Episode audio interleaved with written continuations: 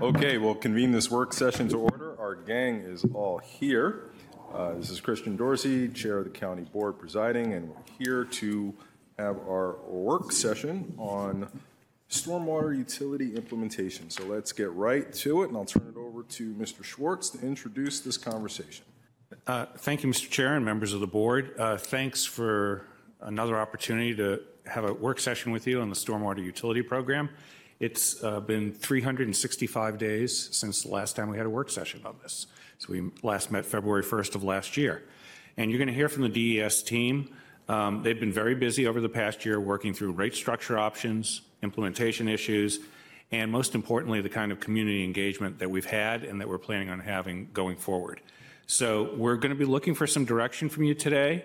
Um, to really what we're doing is following through in your direction to have in place for fiscal twenty twenty-five, which is a year from next July, we're going to need your head nod on certain key policy areas that focus for the most part on rate structure, um, credit program, and a little bit of the confirmation of our timeline. So without uh, further ado, I have next to me, I have Tyler Smith. We have uh, Krista Abel, who's uh, flown in here from a distant region to join us today. And I'm going to turn it over to Greg. Did you want to do introduction? No, I'm going to turn it over to Tyler. We're going to turn it over to people who know. Uh, thank you, Mark, and thank you for joining us today for an update on the status of our implementation and the progress we've made to date, as well as next steps. Uh, the next slide just shows a brief overview of the agenda and the items we plan on covering today, most of which Mark just covered. Next slide. Uh, we last touched base with you, as Mark mentioned, at a work session in February of last year um, in twenty twenty-two. And since then, we have been busy on engagement and implementation of the stormwater utility. Feedback from the public has informed three key areas that we are seeking the board's feedback on: our rate recommendation, proposed credit program and manual, and recommended implementation timeline. The next few slides uh, we have shared before, but we wanted to touch on them very briefly as a refresher, especially for those learning about the project for the first time today. The county is in the process of implementing a stormwater utility as a funding mechanism to pay for the stormwater management program. Instead of funding the program through the sanitary district tax add-on, which is the current model and based on a property's assessed value, the program will be funded based on each property's measured impervious area. It is an alternative way to fund the program. Next slide. This slide illustrates what we mean by impervious area. It's the portion of the property that is covered with hard surfaces that doesn't let rain runoff soak into the ground, so the roof, patio, and walkway are all examples and shown in yellow on this slide. This slide goes through some of the benefits of funding the program through a utility model. Fees are set based on the demand each property places on the system, measured by impervious area. Ultimately, this would create a fair distribution of the cost of the program. This funding model is in alignment with industry trends, with many Virginia jurisdictions billing their programs under a utility, including Alexandria and the city of Falls Church. The rate structure is not designed to be an incentive program, but as a cost recovery mechanism based on uh, runoff contributed by each parcel. This results in an equitable and fair way to distribute the costs. Next slide. So exactly how will the utility work? To measure impervious area on each parcel in the county, we are relying on G I S imagery to calculate the square footage. This work was recently completed for all parcels in the county. The charge will be based on a unit of measurement called an E R U, or equivalent residential, un- uh, residential unit. It is estimated for Arlington as the median amount of impervious square footage for a single family home, or twenty-four hundred square feet. To calculate the annual fee on each property, we multiply the total E R Us for your property by the rate per E R U. For planning purposes right now, we are using a fee range of two hundred thirty dollars to two hundred fifty dollars per E R U per year. Next slide. How did we get to this phase of the project? We have completed a feasibility study that analyzed this transition, moving from the, uh, from the current funding model to the stormwater utility, and subsequently did additional work to refine this analysis, primarily looking at additional rate options. This work was presented at a work session on February first of last year, and board direction to move forward with implementing the stormwater utility followed. We're currently in the public engagement and implementation phase of this project. These are the main work streams on this slide that make up the implementation team. Each generally has a small team of staff assigned to it. This is a complex project which includes cross-departmental biz, uh, business decisions, business process development, and technology integration, and so our stakeholders reflect that. Our project team includes representation from Department of Real Estate Assessments, Treasurer, Stormwater, County Attorney, and Department of Technology Services. Each one of these work streams has been very busy, so I'll mention a few high-level accomplishments. We have completed this phase of public engagement, and we will share the results and details with you in a few slides. We have completed G I S mapping and impervious measurements for all county parcels. We are in the process of developing our stormwater account management system, or what we call SAMS, and integrating with the Treasurer's billing system, ACE, as the utility will be billed on the real estate tax bill. Financial and E R U modeling is completed. We finalized our rate structure recommendation, finalized our credit program recommendation, and drafted a credit program manual. Along the way, we have actively engaged with the County Attorney's Office, and finally are in process of drafting the business processes necessary for go live. Next slide. So we'll now move into the rate structure recommendation. This slide shows staff's fee structure recommendation for the utility. We are recommending three customer classes: single family, multifamily, and non-residential. First, for single family, we're proposing a tiered rate structure. In this structure, single family attached, typically what you would think of as townhomes, will be charged a flat zero point six E R U, the same as our smallest tier for single family detached homes. There are approximately six thousand four hundred parcels in this class. Single family detached properties, of which there are approximately twenty-eight thousand, would be placed into tiers based on their measured impervious area, with most homes billed one E R U. Homes with less impervious area billed slightly less, zero point six. Homes between thirty-six hundred and forty-eight hundred square feet of impervious area would be well billed one point seven E R U. And homes with a very large amount of impervious area that are quite dissimilar from other homes in the county will be billed per E R U like non-residential properties.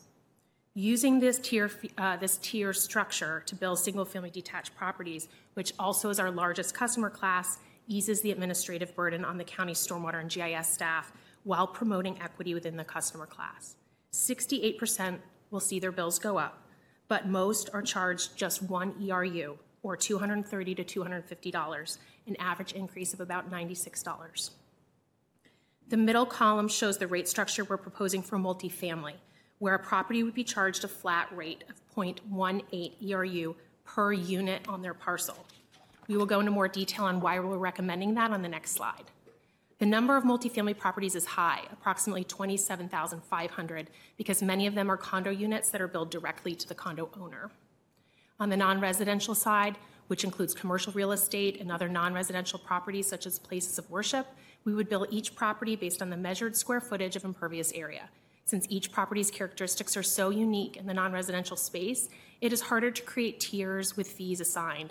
Therefore, we would charge based on the impervious characteristics unique to each property. The stakeholder advisory group was generally supportive of this fee structure. Next slide. We are recommending the multifamily customer class uh, is charged a flat rate per unit. Um, in this rate structure, the impervious area for all multifamily properties is totaled and divided by the total number of units in the county. And that results in a zero point one eight E R U assigned to every unit. We are recommending this primarily because structuring the rate in this way versus charging each parcel based on measured impervious area reduces the burden for properties that have more impervious area, which in this customer class tends to be our garden-style apartments, our more affordable housing types. One theme we heard from our stakeholders was trying to mitigate the large burden shift to garden-style apart- uh, apartments. Adding the multifamily class accomplishes this while being legally defensible. We can't shift burden from the multifamily residential class to other classes. When moving from the tax to the utility, the multifamily residential burden decreases from thirty-four percent to approximately twenty-one percent. So as a whole, the burden for multifamily will go down, with high-rise multifamily residential seeing the benefit, while garden-style properties will still see a burden increase on average. While adding the multifamily residential class and charging per unit will reduce the burden for properties like garden-style that tend to be more horizontal, they will still on average see an increase, and we have an example of that in a few slides. I would also note that Alexandria has a utility billing structure that bills condos and townhomes as separate customer classes. Adding the multifamily residential class does create some small amount of administrative work relating to maintaining and confirming unit counts for parcels, and we'll coordinate that with the Department of Real Estate Assessments. Next slide. Um, this slide shows burden shifting between customer classes going from the tax to the stormwater fee. Uh, overall, single family detached goes from thirty-six percent to forty-seven percent, or thirty-six dollars per homeowner. The unit, the entire burden shift, and which for this example is using the lower end of our fee range of two hundred thirty dollars per E R U, is due to the new rate structure calculation based on impervious area. The two hundred thirty dollars rate assumes today's stormwater program cost. Single-family attached remains the same at six percent. Multifamily goes down from thirty-five percent to twenty-one percent, and non-residential goes up from twenty-three percent to twenty-six percent. Next slide. We have provided the public with a stormwater utility fee estimator tool, which can be accessed from this link. The public can look up their property and see their estimated E R Us and a total estimated annual fee. Although this version of the tool is based on preliminary data before we finalized our impervious layer work, our hope is that in releasing it early, it gives property owners in the county a chance to financially plan for the switch. We will be releasing a second version of this tool in the future, now that all impervious area has been measured in the county, and will include more details on the impervious cover for each property. We'll now go through a few examples in the next handful of slides. Uh, this is an example of a block in the two two two oh two neighborhood. Here we see the most expensive home, home C, does not have the biggest utility fee. Home B, which has more impervious area, is bumped up to the third tier and charged more. This is demonstrating that assessed value does not correlate to impervious area coverage, and that similarly assessed homes may have varying stormwater utility bills.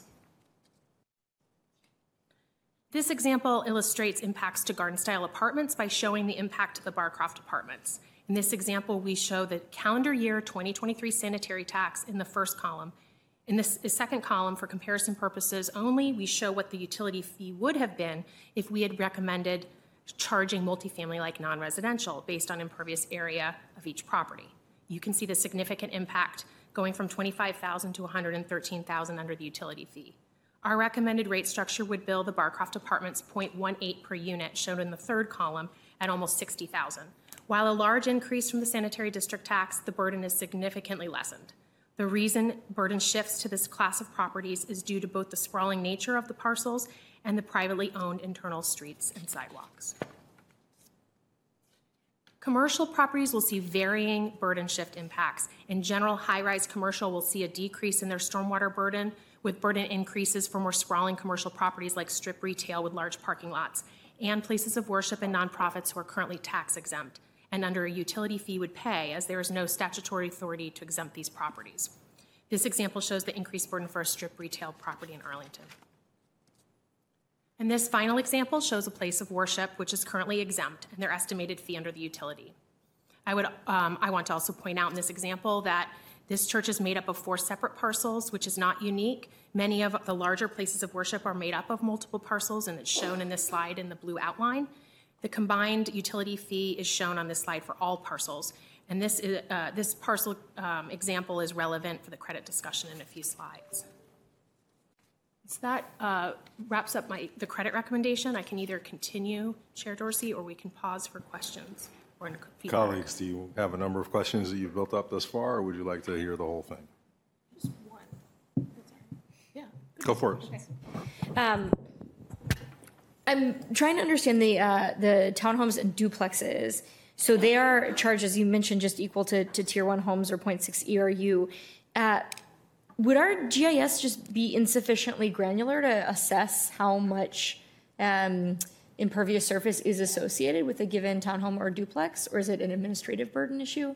Why not actually? Because I imagine there are some duplexes with very little impervious surface and some with very large driveways, for example. Uh, we did look in the first uh, feasibility study we did. We had moved single-family attached were actually a part of the single-family class, and mm-hmm. we could look at Um, to putting them into tiers. So they would be either in the smallest tier or the second or the third. But we found that um, most will fall into that lowest tier, where there's some larger townhomes that could fall into a higher tier, but it does create some administrative burden with having to break out H O As and common areas, which oh. adds complexity. Okay. Um, I think also keeping them in one class and, you know, as opposed to, you know, putting them into the lowest tier, um, creates an ability to, in the future, you know, as part of any ma- maintenance of a utility, in four or five years, we'd probably look at doing another rate study and examining it, and the properties would already be in their own class. So if they were no longer, if it was no longer appropriate to bill them zero point six, like our lowest tier, we'd have them sort of separated out to look at, it, you know, a different E R U calculation for that class of properties. very helpful. Thank you.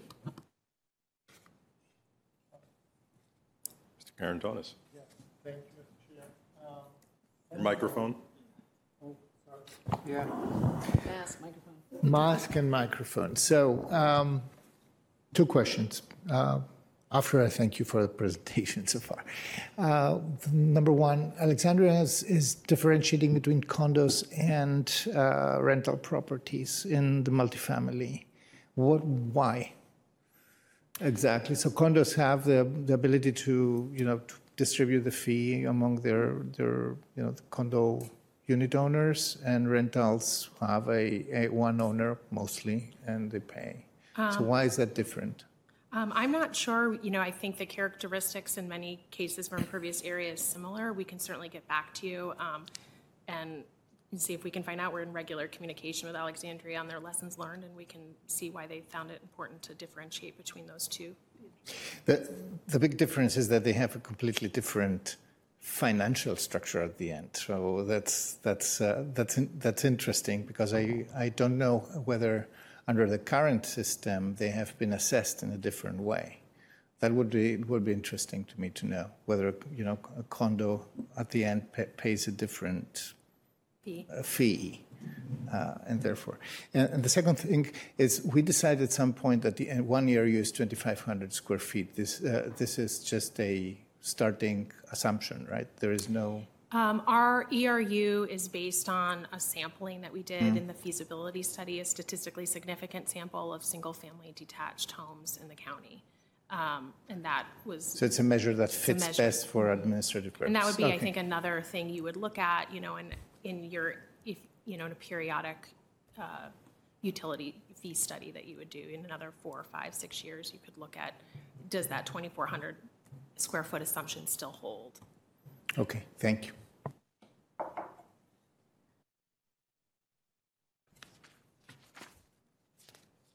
All right, we can continue. Okay, moving on to the credit program. Um, under state code, we are required to offer a credit program. This slide gives an overview of what the design of a good credit program would aim to do.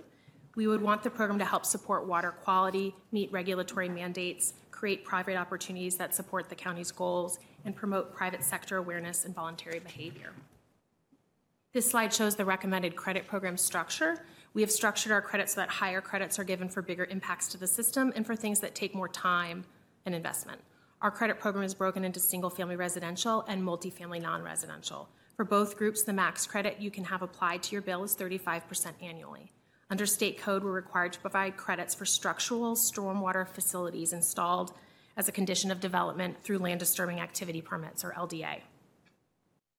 We're proposing up to a fifteen percent credit for compliant properties. Mandatory structural credits will be tiered, five percent for pre-twenty fourteen L D A approvals, ten percent for L D A under an acre, fifteen percent for L D As over an acre, and fifteen percent for L D A two point oh, which is one of the most expansive L D A programs in the state. Uh, moving it onto voluntary credits, we've broken these into actions that earn five percent credit and actions that earn ten. five percent credit amounts for single family includes conservation landscaping, tree planting, and rainwater collection.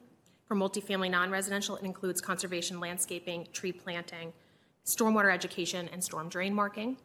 In the ten percent category for single family, we have rain gardens and permeable driveways. For multifamily um, non-residential, it includes rain gardens, permeable parking lots and driveways, adopt a street, stream cleanup, invasive plant cleanup, and parking lot and private street sweeping. Next slide. This slide goes through some of the considerations for developing the credit program. Typically, organizations target their programs to equal between one percent to two percent of revenue. To put this in perspective for Arlington, this is uh, about one hundred fifty thousand to three hundred thousand dollars annually. Remember, this program is cost recovery, so that any revenue decreases result in a higher rate, so the same level of revenue is still generated to cover the cost of the program. For Arlington, we've set our credit cap at thirty-five percent. While you may notice this is lower than some other jurisdictions, this is in part, uh, in large part, based on the mandatory credits by state code that we're required to give for L D A properties. Our starting point is almost one percent in credits before adding in voluntary actions. Over two thousand one hundred properties will be eligible for mandatory credits, and this will likely grow each year. We also don't know what the uptake will actually be on the credit program. It's hard to anticipate applications, so we wanted to start more conservatively knowing that in the future we can always increase the percentage while it may be more difficult to lower it. A big consideration as we developed the program was that we stay within the state code parameters. We can only give credits by customer class and not by land usage.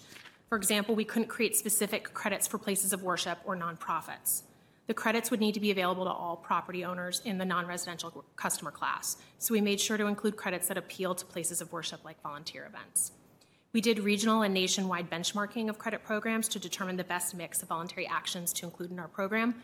Some items that were considered, but ultimately we are not recommending, are the no fertilizer pledge because we don't believe it's verifiable, certified nutrient plans because typically these apply to more agricultural properties, and in Arlington these tend to be golf courses, and permeable walkways and patios. We wanted to focus on the most common paved surfaces that are the most impactful. One final consideration, and this is in response to feedback we heard primarily from places of worship, is that voluntary action should be applied to all properties on an account.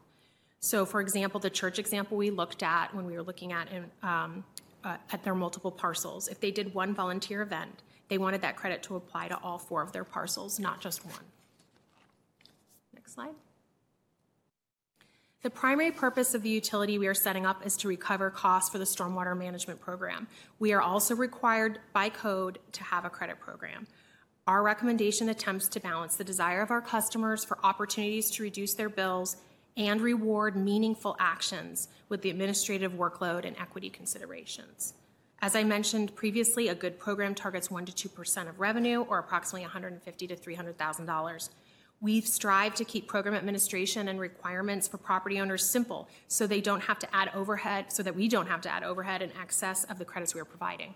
This credit program is envisioned to be managed by the Stormwater Billing Manager and the only staff dedicated to processing credit applications. As we think about administrative burden, it was important for both ease of administration and ease for our customers that the documentation we require for credits be streamlined and simple. In most cases, photo documentation and receipts is sufficient, with some practices requiring a simple diagram. Staff has drafted a credit program manual that will be made available to the public that outlines detailed instructions for applying. The credit manual includes minimum documentation required, frequency of recertification, and whether a credit is ongoing or one-time.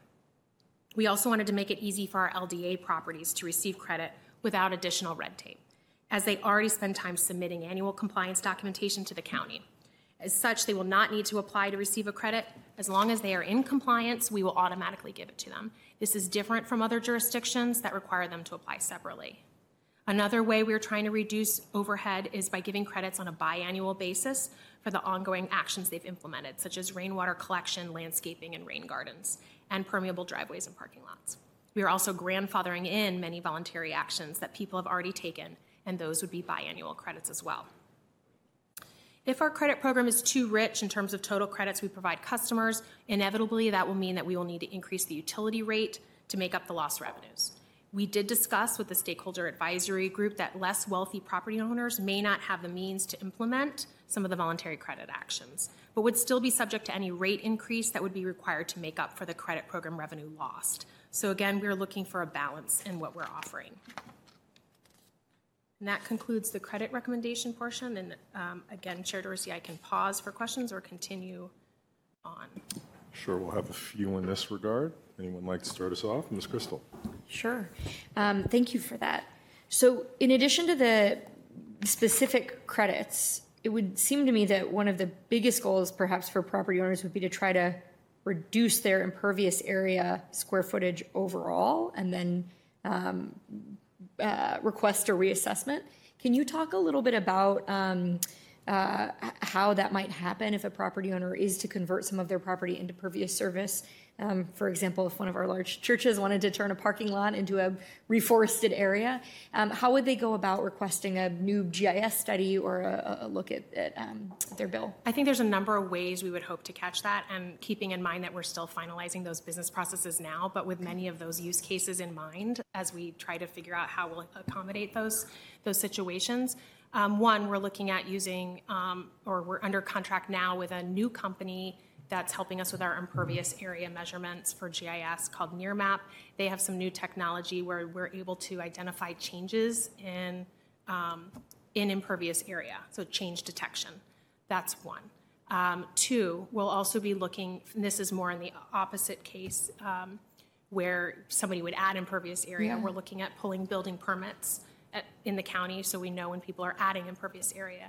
And I think the third way we would know, short of somebody, you know, notifying us that they had done that, would be through a, a bill uh, dispute, which we're built, okay. we're developing a process now where people will be able to go in through our existing tools we have now that people, some people are already familiar with, Q-Alert, how people log on and mm-hmm. um, notify uh, the county of other issues, will be the same tool that they can go on and, and ask for someone to, my impervious area measurement does not look correct. Can you take, you know, another look? We'll be updating our impervious flyover, um, you know, multiple times a year, and so we wow. should be able to detect, you know, from the imagery and, and identify those changes. So, are you anticipating that um, the the uh, category or the tiering would happen on an annual basis anyway? That, that because our maps can be updated so frequently that we generate a new number for folks every year? Well, I think for most, yeah, most properties it won't change, but yes, we are looking at a at developing uh, a business process for new construction specifically, where we would hope to capture all properties that have had impervious area changes. I think it's a little bit more challenging for people that have reduced impervious area, which is where I think the change detection will become um, important as we figure out how to, you know, integrate that that new tool into our business process.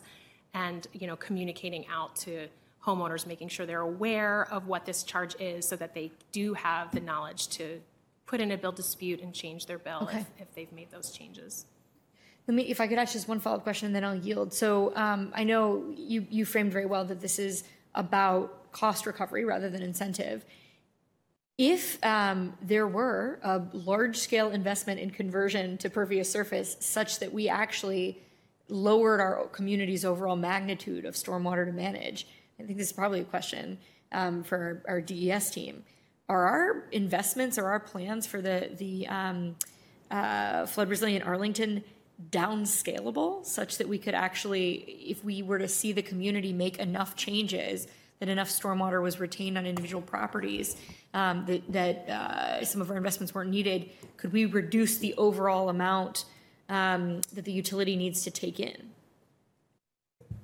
I think it would have to be on a pretty significant scale for that to happen, but absolutely. I mean, our, our program is scalable over time. Yeah, okay. So. Hey, why don't we start with Mister Carantonis and work our way down? Thank you, Mister Chair. Re- relevant to the line of questioning here. So one way to mitigate uh, stormwater is to have pervious surfaces, right? Uh, the second way is to uh, discharge and drain uh, the, the impervious surface into a public system. And the third way is to mitigate on site. Like, for example, having a cistern or, you know, saying that's, that's the amount of water I can, I can take and mitigate on site. That doesn't really count in this case. We are not going to reward or, you know, we're not going to deal with on-site mitigation besides uh, converting into into pervious. Well, there's the credits. Retention, right?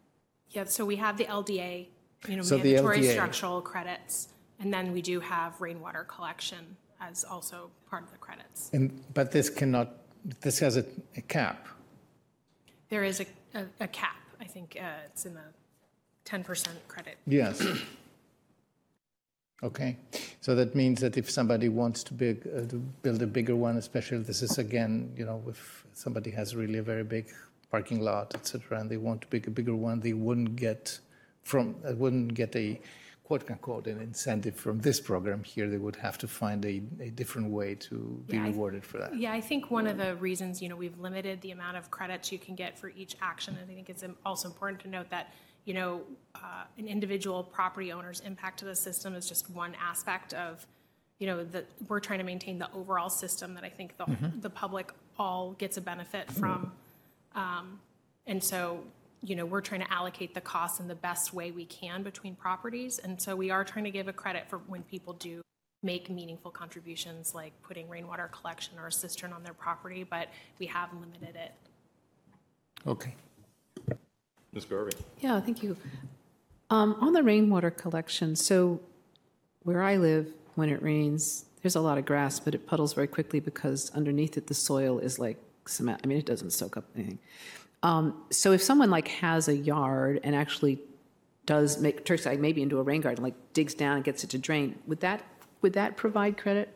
Yes, rainwater, a rain garden. That kind of thing would call a rain garden. That's great. Have that, guidelines on what you, you know, how you need to construct and how to do it. it. Yes. Okay, that's great. That's good to hear. And then um, I assume there'll be somebody that, I, I could see someone thinking, they protect them, perhaps that church parking lot that's changed into a forest, um, that they'd want to know what the cost benefit is, and they might want to talk to someone to figure out, okay, so if I do this, how much credit am I going to get, you know, figure, trying to do it, and that they might need help on that part, that might, and I'm seeing head nods. So there's somebody they could call and they could kind of work that through with. Absolutely. We'll have a pretty robust credit manual that we'll walk through with pictures and documentation. But then in addition, you know, we'll have resources that on a real life person or something. We'll have, yeah. um, you know, people you can reach out to at the county for help. And I would also add a lot of the things we're getting credit for are in line with other programs we have at the county. So those resources also exist. Um, you know, for example, Uh, Adopt a Streets program we already have, or um, you know, new tree planting or education outreach are, you know, resources we already have available at the county. So we've been trying to coordinate with those departments to make sure people are aware that yeah. this will be going on. Well, that's great. Apropos of Miz Crystal's question, I mean, maybe this is going to spark a whole new level of interest in doing all of these things. It might start to make a real difference. Thank you. Thank you. I've got a couple of questions. Uh, so one of the uh, benefits of the old ad valorem system, and I'm not advocating that. Don't don't get alarmed, Mister Schwartz. But one of the one of the easy things about it was it really didn't require anybody to calculate. And as we talk about this, you know, you've mentioned the staff that were going to be ongoing to administer the credit program, cost of the credit manual, the mapping, the other technological uh, ongoing investments that we'll need to make here, the business processes to deal with disputes, everything else.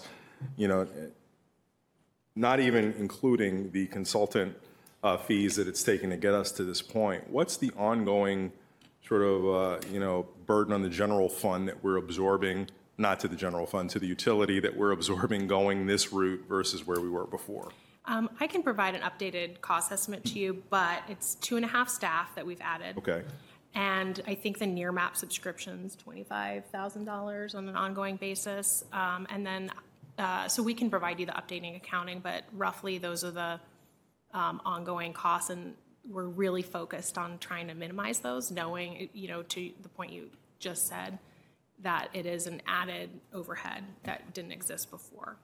And that does not diminish my enthusiasm for actually charging people in the right way. I just want to be very clear about what it means. And um, secondarily, I don't know if you mentioned this, and if you did, I apologize, but where do our e- ERU fees Uh, stand relative to other jurisdictions that have gone this this route? Um, you know, do we have any sense of what the per E R U fees look like broadly? Well, I would I would say that, and maybe you have something to add, Krista, to this, but um, other jurisdictions have different measurements for E R U. So we're twenty-four hundred. Others maybe sure. you know a thousand. So I think it, we probably need to look at the average single family burden. And we can, and as part of our annual budget process, we always pull that, and so we can update that now. Now that um, jurisdictions are putting out their proposed budgets, and provide that as follow-up. Great, look forward to that. And Miz Crystal, do you have another one? I do. Yeah, I did want to hog the floor. We'll do, we'll do round two. Sorry, Sorry. Thank you. Um, uh, I wanted to ask a little bit about with regard to the credit program. Um, I I, uh, I really appreciated the point about, you know, really wanting to find activities that are meaningful and have an impact. Um, the ones that, you know, sort of raise questions for me are the ones that are perhaps more uh, kind of one-offs, right? And and are we really um, confident that those are actually likely to reduce um, the overall amount of stormwater or improve the quality of Um, uh, with regard to our runoff? And so I wondered, I know our D E S team has been thinking a lot about this, but um, is there more that we could say about uh, the, the research that substantiates, for example, the idea that a, um, uh, a street cleanup or invasive plant cleanup um, can help reduce the overall stormwater burden on the community? I'll simply say that, you know, those water quality types of things are part of the program. So to that extent, yes, that's helpful. Yes, you do. You do a cleanup or whatever. It's going to help the water quality aspect, because we have we've been very focused lately in the program on the water quantity or the capacity challenges we face. We can't forget our M S four permit and the water quality things we're also trying to meet at the same time. Okay. Um, that's a that's a helpful reminder, I think, that uh, because we probably talk less as a community about the M S four permits um, than we do about responding to the magnitude of water uh, that seems to be striking us with these major flooding events. Um, I think the only other question I have is, and again, I am sort of focused on this idea of, um, you know, to, to, to what extent can we really support property owners in reducing impervious surface, because that serves the broader goal um, and serves their own interest in, in reducing their bill.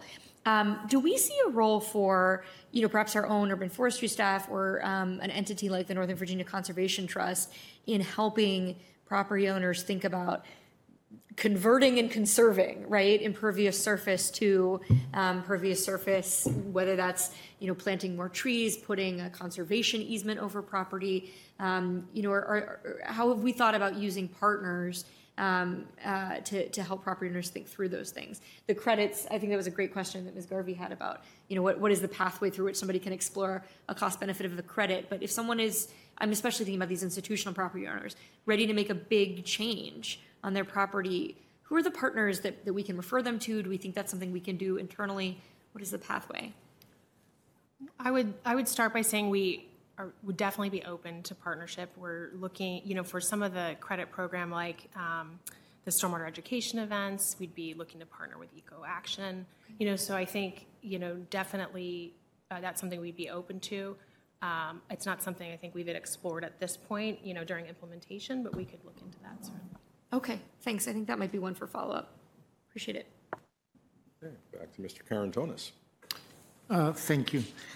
I, I always understood on the on the financial, you know, the cost of an E R U, et cetera, I always understood we have to cover the cost of the program, so the authority will have to, you know, have a balance sheet and show what the cost of the program is, and it has and it will have to be divided by the E R Us, the total of E R Us, right? That's the cost of an E R U, correct? And then we will see what would, what happens with credits, et cetera. So by by that amount, we will never be exactly comparable to somebody else because, you know, geography, topography, uh, precipitation makes a difference whether a jurisdiction is as more of a problem of capturing water as in a problem of, you know, being an arid place where you need pervious, impervious surfaces for for other reasons. So um, the my my question is here: we're still capping, you know. Uh, I've seen jurisdictions doing other things, like, for example, certifying uh, excellent performing properties because they invested and say you are a you know storm um, stormwater conservation client A, you know, very high. Um, they they have to renew their certification every X years, like five or so, and these then participate in higher, have an, an active incentive to. to be in, in a higher credit class. This is especially interesting for commercial clients, you know, with colossal, uh, you know, impervious surfaces, et cetera. Is that something we we thought about, or is this something that, I mean, I understand how difficult it is to administer that, but this this is where, you know, jurisdictions come in and say, well, we are not going to do it piecemeal. We, we will establish one program where somebody will be able to classify, and you know, and they will bring the engineering, and they will have the the, the paperwork to show that they did actually mitigate, and then they will be classified as a you know preferred customer for this. Um, I don't know if you have anything to add here, Krista, but I would say uh, we didn't look at that example per se. I mean, we incorporated the L D A structural credits. I think the fifteen percent, you know, the highest you can get. Um, for mandatory structural, um, and then I would I would say commercial as a whole, for some of those bigger commercial properties, their burden is going down under this this model. Um, but I don't know um, if there's anything to add, or uh, we have our consultants here too. They may be able to add something to that conversation if, um, if there's anything. Well, we can get back to you on follow up on that. Yeah, I'm, I've seen that you know there are three levels, and to say if you are Tier one, that normally the program distributes the fixed cost, so the hard infrastructure cost to everybody. There is no exception to that. It's the variable cost that that that finds uh, is is credited uh, to those who have a significantly better behavior and invest uh, uh, rather than those who cannot do that. And then there are classifications about those who are willingly not doing that and those who cannot do that because they cannot afford the only, it. And we can certainly look into that and get back to you. I think the only comment um, I would make is, you know, if you're significantly reducing the burden, especially for some of our larger paying commercial customers, it will inevitably increase the, the E R U rate. Um, and so, you know, we'll increase the burden then for the others that aren't taking those measures. So it's just to, you know, be a balancing um, act. Yeah.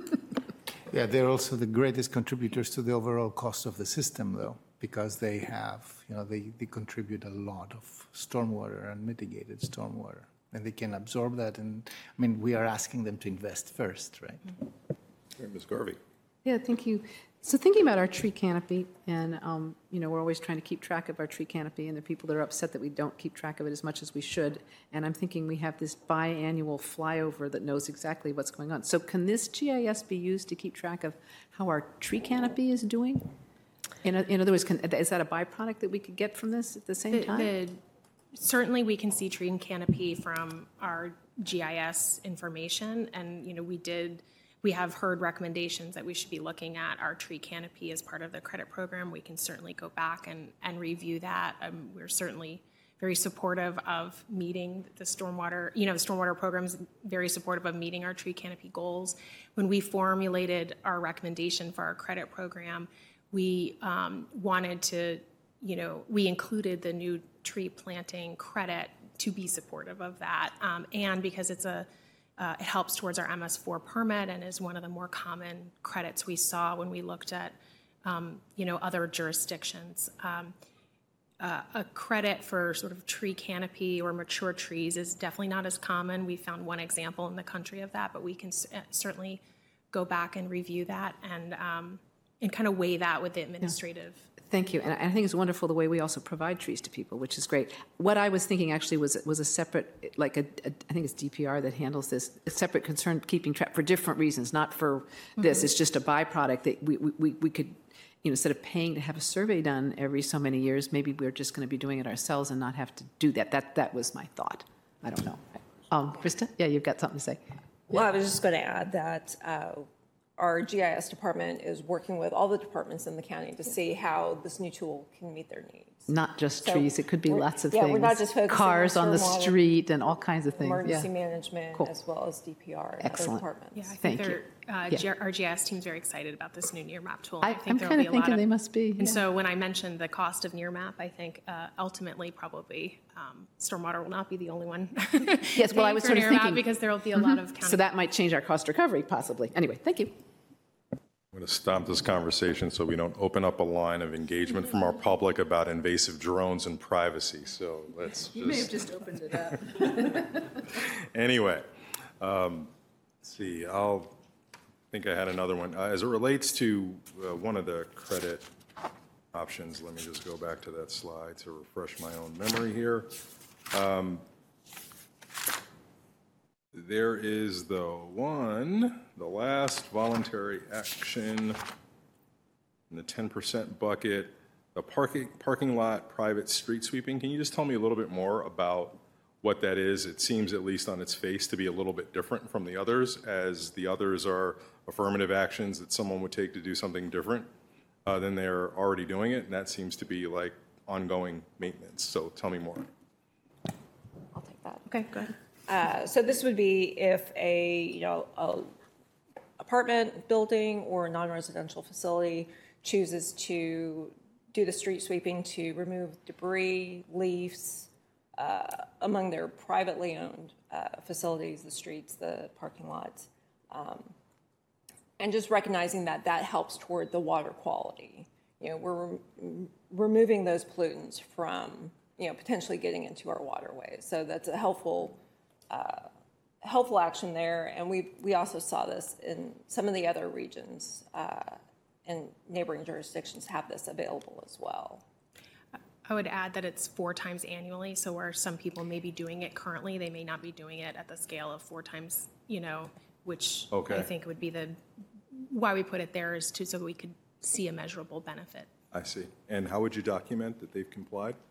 think we'd be looking at, you know, either receipts through, the, you know, assuming they're contracting out, or some other evidence that they've um, that they've uh, completed the action. The credit manual does uh, go through which type of sweeper is required to perform the sweeping, and then all the documentation, the square footage, and things like that. So that we have it in the in the credit manual of, you know, kind of what to look for and helpful hints. Okay. All right. Looks like we can continue.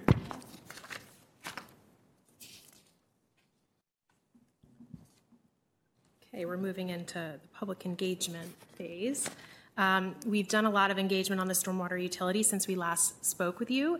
This timeline summarizes some of that work. We created a project website with information about the proposed utility and links to meetings, uh, presentations, and other materials. The county established the Stormwater Utility Advisory Group, or what we call the SUGAG, in March, which included representatives from residential, commercial, nonprofit, environmental, fiscal, and faith organizations to provide a range of perspectives and input.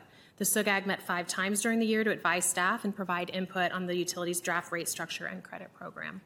The county also gathered input from the broader community via a feedback form and a public open house in July. General information on the proposed utility was shared in the Inside Arlington email newsletter, through an informational video, in the annual water quality report that was mailed to all households, and with a fact sheet and infographic. County staff shared information on the utility at several public events throughout the year and gave presentations to groups such as the Civic Federation, Chamber of Commerce, Arlington Neighborhood Village, the Faith Alliance, and the Forestry and Nat- Natural Resource Commission. As shown on an earlier slide, we also developed an online mapping tool that allows property owners to view their estimated stormwater utility fee and includes a comment form. From this engagement, staff received a lot of very useful feedback. In general, the community thinks that charging for stormwater services based on impervious area makes sense. Stakeholders overall were very interested and supportive of the credit program. And during our engagement with faith and nonprofit organizations, they emphasized that additional time before implementation would be very helpful to them for budget planning. They also noted that the credit program would be very important for their organizations for affordability. Some stakeholders expressed concern about how this change to a utility might affect lower income members of the community and suggested that the county try to mitigate that impact.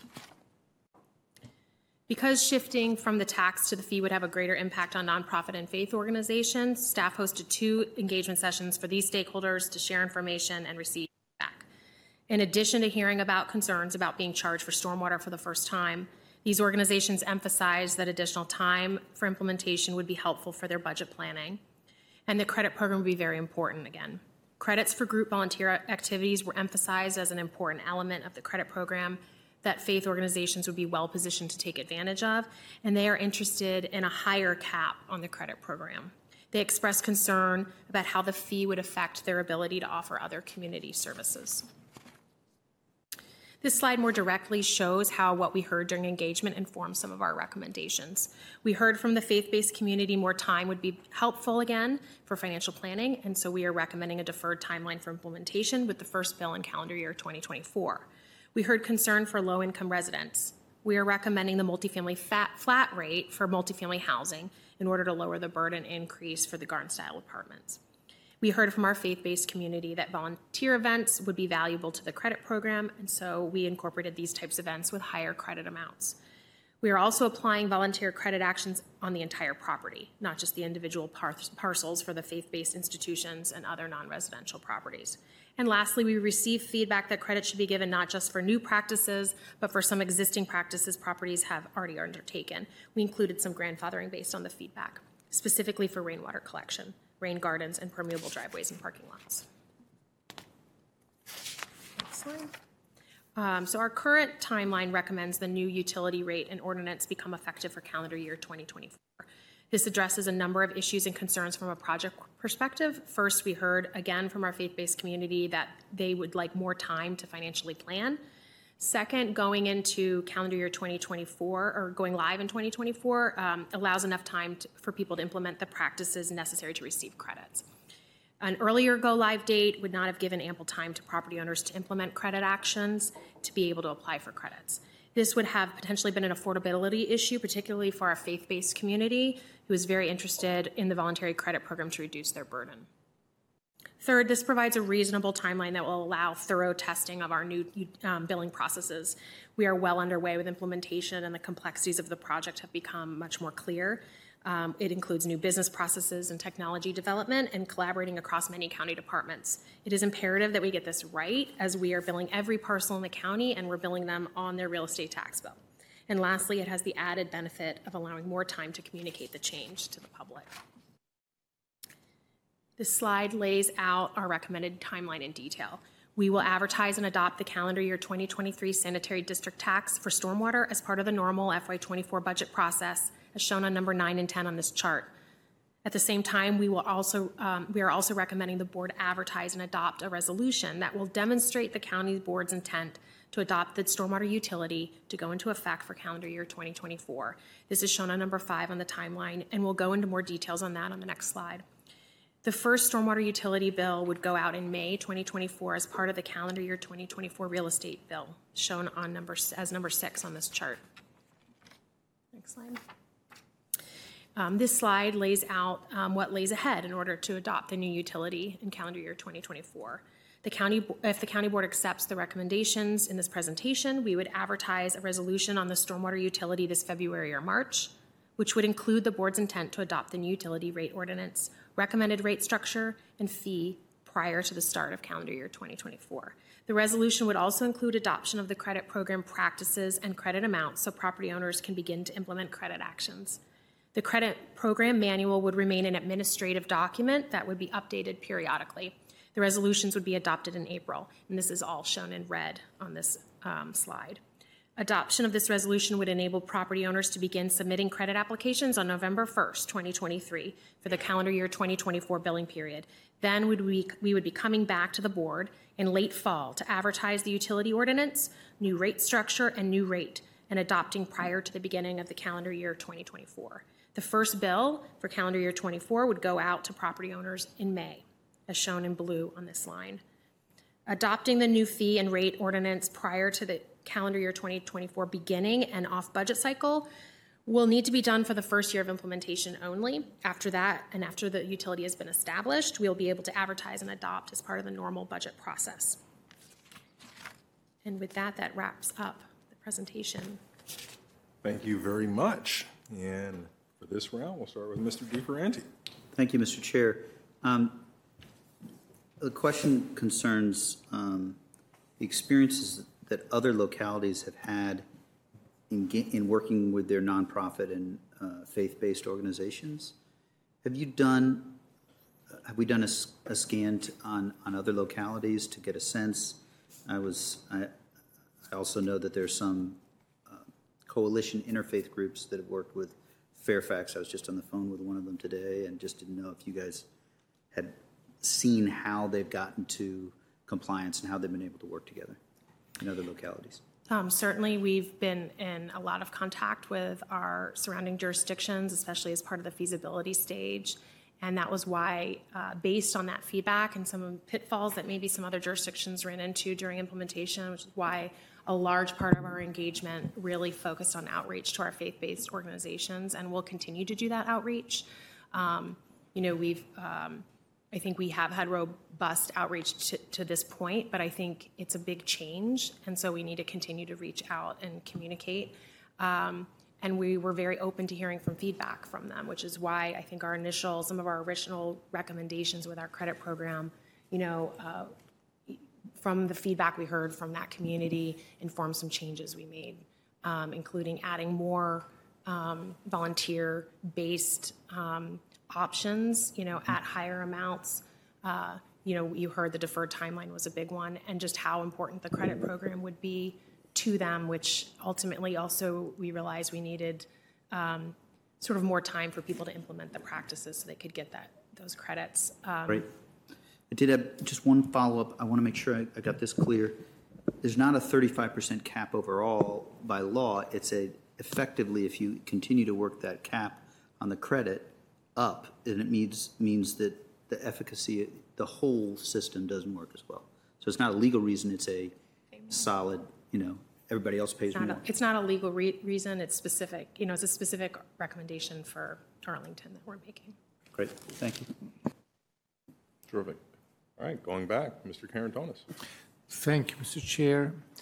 So again, um, about the faith-based organizations, they have been more vocal about uh, this and more concerned because they are the only ones uh, that, who don't pay anything under the current system. So for them, is the dotation a big deal? Um, and there are some, I mean, the, the issue with outreach there is there are some who uh, definitely can afford that. It's a matter of, you know, providing for this and preparing for that. But there are also some who don't. Uh, and, you know, for them, the adaptation will be even more difficult. So do we track that? Do we have an idea uh, of, you know, how many out of this class, which is not a homogeneous class, how many of these are, you know, kind of a, just a mechanics of transition, and others who really will face a, a financial burden here? Do, do we understand, do we have an, an initial understanding of where we are? Um, I would say we don't have access to the specific financial data for all our um, faith-based organizations, but the average impact per parcel is about eighteen hundred dollars per unit. I think a lot of, uh, per parcel, sorry, excuse me, not per unit, but, um, you know, certainly for some of our very large uh, faith-based organizations, it is a significant burden shift for them, an increase in burden when you think of, you know, Bishop O'Connell and some of these large campuses. But there are, you know, I think the average um, faith-based organization is a lot smaller footprint, and so we're not talking to scale like the, the, of the example we showed today. But that is a certainly a concern. Um, I think we have limited tools in the stormwater toolbox to help with Uh, let's say a credit program specifically targeted or a, a grant program funded out of stormwater to target those organizations. So in terms of, um, you know, looking at anything else we wanted to put in our toolbox for helping um, organizations that may have an issue with being able to afford it, you know, could potentially come through a grant through the general fund or something like that. At this point, we haven't Um, recommended that, but that's something that could be. Thank you. I'm, I'm not after finding a solution before we define the problem. Yeah. So uh, I just want to understand how big the problem is. I actually have the impression that uh, while uh, I can imagine a couple of uh, cases, or not only a couple, a few cases that the problem will be acute and we'll, we'll need to think creatively, whether inside the program or outside of the program, uh, like we do with other You know, fees, et cetera. We offer people a, uh, an ability to financially structure it, to, to financially structure their payments in a different way, et cetera. Uh, but I'm after after you know trying to find out what is the actual pressure, uh, how you know how acute, how problematic this is. I, I I believe that I've heard of many from many faith-based uh, uh, constituents that. It's just a matter of adaptation. They will find a way. They just need the time. We are already giving some time. That's that's that's fine. It's just a matter of working well together. But others who are really, you know, uh, flagging that. And I wanted to know, you know, what what is there. Um, we can certainly try to see if we can get more feedback and data. I think we'd have to get that feedback from the faith-based community. I think we definitely heard some of the things we heard in engagement echoed some of the things you said. More time would be helpful. Others were concerned that maybe it would impact the services they're providing the community, so it costs them money to provide services that they're providing um, to those in our community, and maybe that would have to be offset with now this fee that they have to pay to the to the county. Um, I think it's a big change, so obviously I think it creates a little, uh, it does create stress for these organizations to think through sort of a new uh, financial reality that they're they're going to have to plan for. And I think, yes, every every faith-based organization probably has a different situation they're dealing with, but we can continue to sort of reach out and see if we can get more information from those churches that may be uh, feeling like they don't have the tools to, um, you know, plan for this. All right, Miz Garvey. Yeah, thank you. I don't have any more questions, I don't think. I just want to say how impressed I am at this approach. I mean, it's been, I think, really thoughtful, very deliberate, and very customer-centric. So I was really pleased to hear that we've got this simplicity of credit verification, that, that just that one, and saying that a lot of other places don't. They make them do it twice, which is just drives people crazy. Um, thank you for that. Really appreciate it. And all of the, the work, I mean, we're all aware that our, you know, faith-based organizations may have trouble with this, and just it feels like a lot of effort has been taken and will continue to be taken to help them get through this. I think if you look around, it's really clear why this, it really makes sense, I think, this new new approach that we're taking. Um, and then using the G I S and having it going across the, you know, we've got got a, got a nice tool here that could be used by a lot of different, right? So the silos are getting broken down. So I'm just impressed with the, you know, customer-centered, thoughtful approach, and really appreciate it. Thank you. Thank you. Mister Chair, I, just, I wanted to give Tyler and Krista a chance to talk a little bit about something that has driven me to distraction for years, driving down uh, Washington Boulevard and seeing the Pentagon parking lots. So we talk a little bit about how we'll be capturing that. So uh, under the utility, the federal government will be required to pay, whereas previously they were tax exempt. Now that's not, some properties will not. So actually, unfortunately, the Pentagon yeah, has their own M S four darn. permit. Like if the Pentagon had to pay, we wouldn't darn, have never mind. in Arlington pay. M S, so properties that have their own M S four permit by state code are exempt, so they will not pay. Um, but certainly other federal government properties in the county will. Um, and so that is uh, a change for those organiza- you know, for those um, entities. So. It, it's it's a good thing. Actually, I had forgotten. The Pentagon does have its own M S four permit, and that's a good thing. Um, and we will, of course, be following to see how they comply with their own M S four permit. As I'm saying, we should send them the manual. I think it could be helpful for them as they. I think our E R U rate would be like eight cents if we could collect from the Pentagon. My God, that would be beautiful. Um, they do rain gardens from the Pentagon. Uh, one more from me, and I'm sorry if I if I missed this before, but since uh, formerly the exempt organizations weren't going to be getting bills before, how are we billing them directly? We're, we'll still be billing them through our real estate tax bill, and that comes down to the coordination we've been doing with the Department of Real Estate Assessments okay. to send that. They D R E A does track those properties, and okay. so we've been making sure we have that data, that it's accurate, that our billing addresses are correct. Okay. And so uh, Treasurer system will be getting that information to be able to bill them. Okay. That's where some of the complexities, things like that have, sure. you know. Sure, I can imagine. Uh, come up during this project. And as part of that work, uh, you know, are any of the tools that the Treasurer uses to help households smooth over their real estate tax payments, or any of them uh, d- denied for, for use for the utility fee, or are they all in play? No, we'll follow Greg. the existing Treasurer practices, which okay. is part of the reason I think it was um, beneficial to bill on the real estate tax bill. Mm-hmm. Yeah, I mean, just, you know, for our, our broader community, you know, again, the, the Treasurer has programs that allow people to spread that payment out over time. I can't remember how, however many months, but the, she continues to drive the costs of, of you doing that pay over time even lower, it seems, each and every year. And so if that's available for uh, large institutions, they should avail themselves of it, and there are a number of other things. So that's that's good news. Mister DeFerranti. Thank you, Mister Chair. Just one question. I mean, broadly, um, slot, this is a big picture question that perhaps could have gone in an earlier section, but I'll be succinct. It's slide fourteen has that pie chart with the shift from single family to, to essentially single family detached to, um, in terms of burden, taking a little more of the burden because that's where the impervious surface is, to um, and multifamily decreasing somewhat. Um, you mentioned earlier that sixty-eight percent of um, households will see a ni- about a ninety-five dollars increase. And it, it, we have to address stormwater and flood resiliency. Um, it was a huge issue. We haven't had something like July eighth, twenty nineteen in a long time, but every time it rains, we all think of it. And so we have to address that infrastructure. But I wonder net if there's an increase. I want to be able to simply explain when, not now when people, you know, are not paying focused attention to this, even though we are doing the, the work, but also going forward in six months in the fall, and, and as we get closer to the time that people will feel these bills, I want to be able to say, is this a net increase in the total amount we're investing?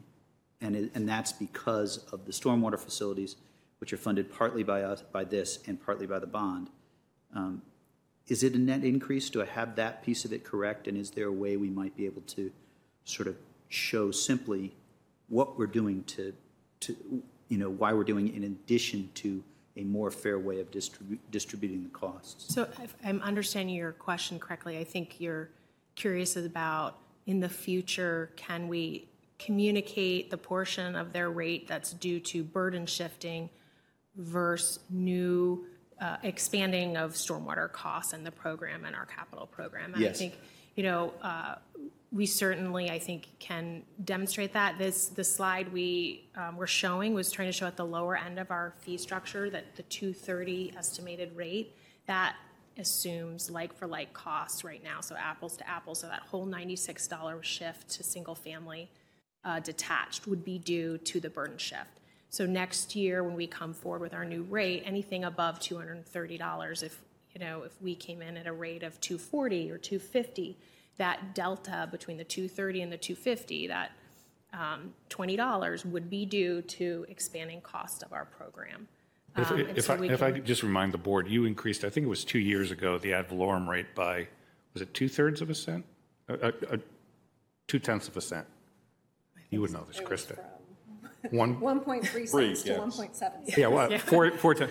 And the reason to do that, and uh, beside the burden sharing, was the bond issues that we put out and to meet the debt service obligations for that. So while there is Uh, shifting from one source to the other, there is just a, a huge increase in the level of effort that's occurred in the last two years, and we're, that's going to also be, you know, picked up by the ratepayers. So the base of what we're providing is a little bit changing over time, and I'll submit that I might not be the only person who doesn't quite get that immediately, so, you know, it may, might be worth teasing that out some way. We've had these bond issues, and therefore there's this slight increase in our base facilities. But um, thanks, Mister Chair, and thanks, staff, for leadership. Indeed. Mister Carantonis. Uh, last question. Uh, so transparency. The, the E R Us that correspond to a property that are, you know, charged, will be charged in fiscal year twenty twenty-four, they will show up in the in the public listing of their property data, assessments, et cetera. This will be distinctly visible, right? Correct. We'll have two ways that you can view that. You'll see it in the property fee lookup tool, which we will, you know, we'll have a version two point oh coming out, and then we'll have a version three point oh that will be, um, you know, more kept more up to date more frequently.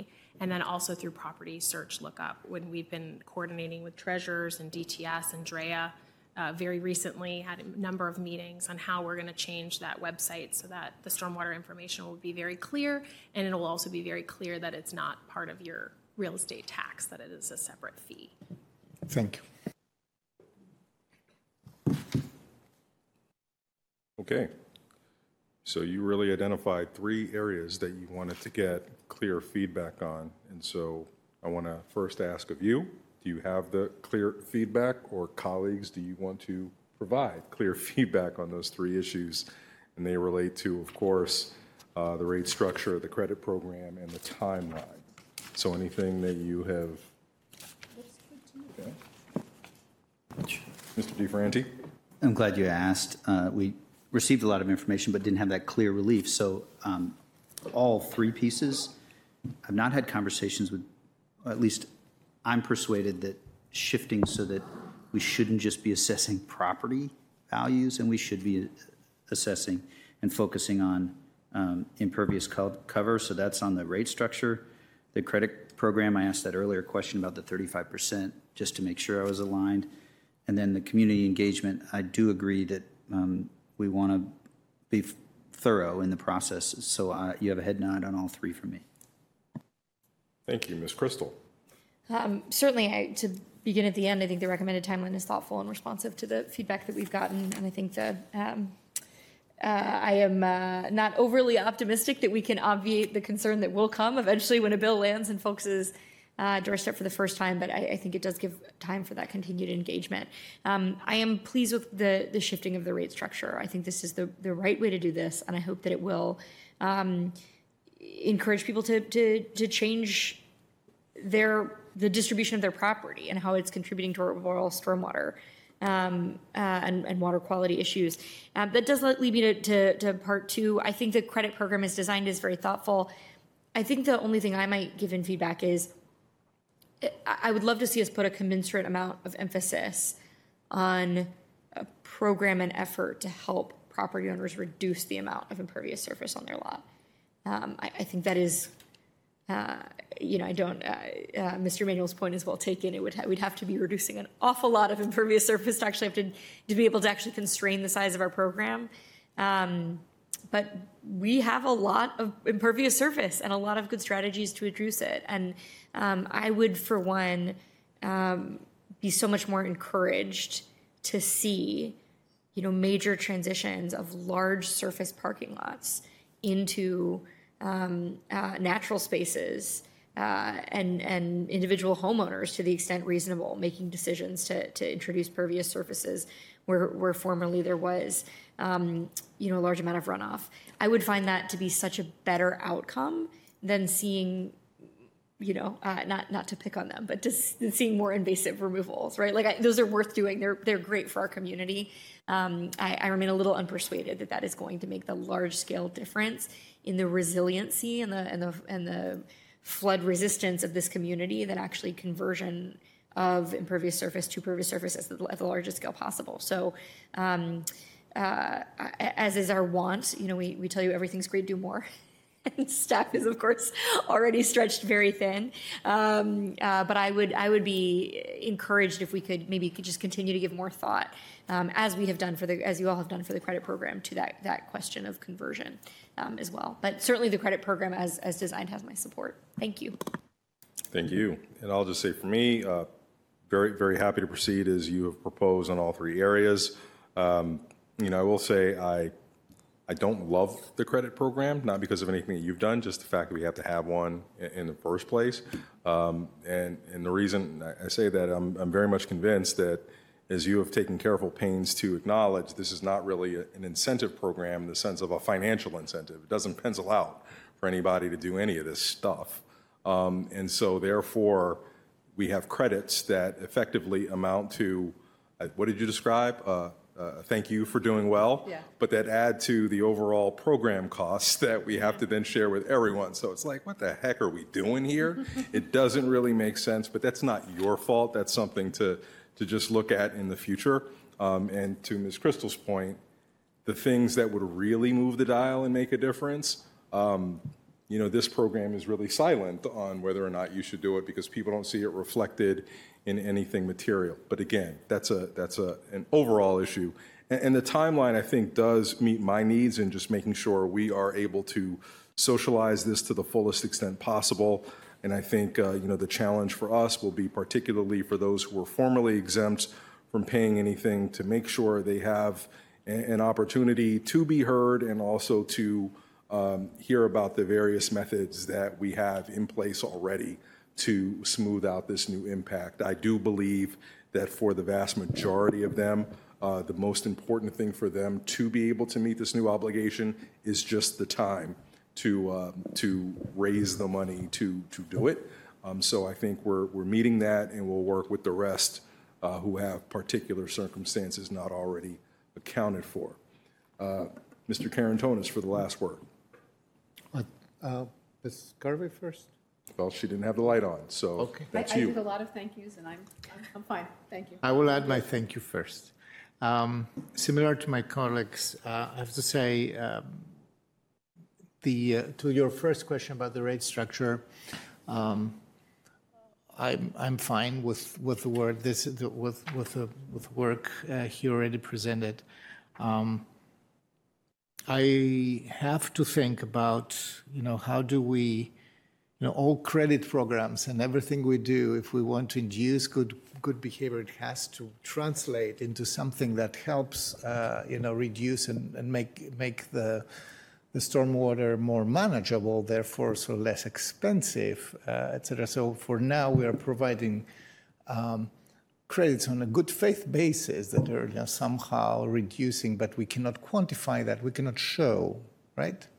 So I've uh, been through this policy discussion before, and on both sides of stormwater, both in, in areas with a lot of stormwater problems and areas that uh, try to conserve water in general. So, uh, and uh, in, uh, usually the um, the policy has the decisions that have uh, established somewhere a threshold of user type, a threshold of type of um, of uh, storm management entity that would go, would be very important. So huge, you know, owners of huge parking lots, people who contribute a lot and or have a lot of uh, of, of an ability to, to invest, they would count somewhere else. And uh, some of these programs have been penalizing those who haven't. So, for example, there is a tier four here that goes, you know, linear per E R U. I can imagine in the future that you say, well, linear by E R U, but after a certain, you know, above a certain surface, above a certain number of E R Us, your burden will be ninety percent higher. Make something to make, to bring it back. Show me the equivalent of reducing that. And for me, this is a this is the, the line of how I feel, of how I think about that. Uh, if somebody has an enormous parking lot and, you know, they may have the, the capacity, you know, a mall, for example, the capacity of mitigating that for now, linearly, but we actually, as a community, we just re- literally don't want them to have this. We want them to reverse to something that's way more sustainable and manageable and and contributes less to the pro- to the burden of the program in, in total, to the cost of the program in total. So we would have to build at some point and an, an, an incentive from this point of view of, you know, penalizing their, their use. Uh, the credit program, I already commented on that. I'm very interested in seeing what we can do uh, to find out who is most burdened here and who will really have a, a transition issue. For me, it's just a matter of managing the time uh, until, you know, everybody is, uh, you know, fairly part, part, uh, in a condition to participate in, in the program without an undue burden. And uh, that's, that answers the timeline question. Thank you. Okay, thank you. Do we have all that we need? Mister Schwartz? Thank you.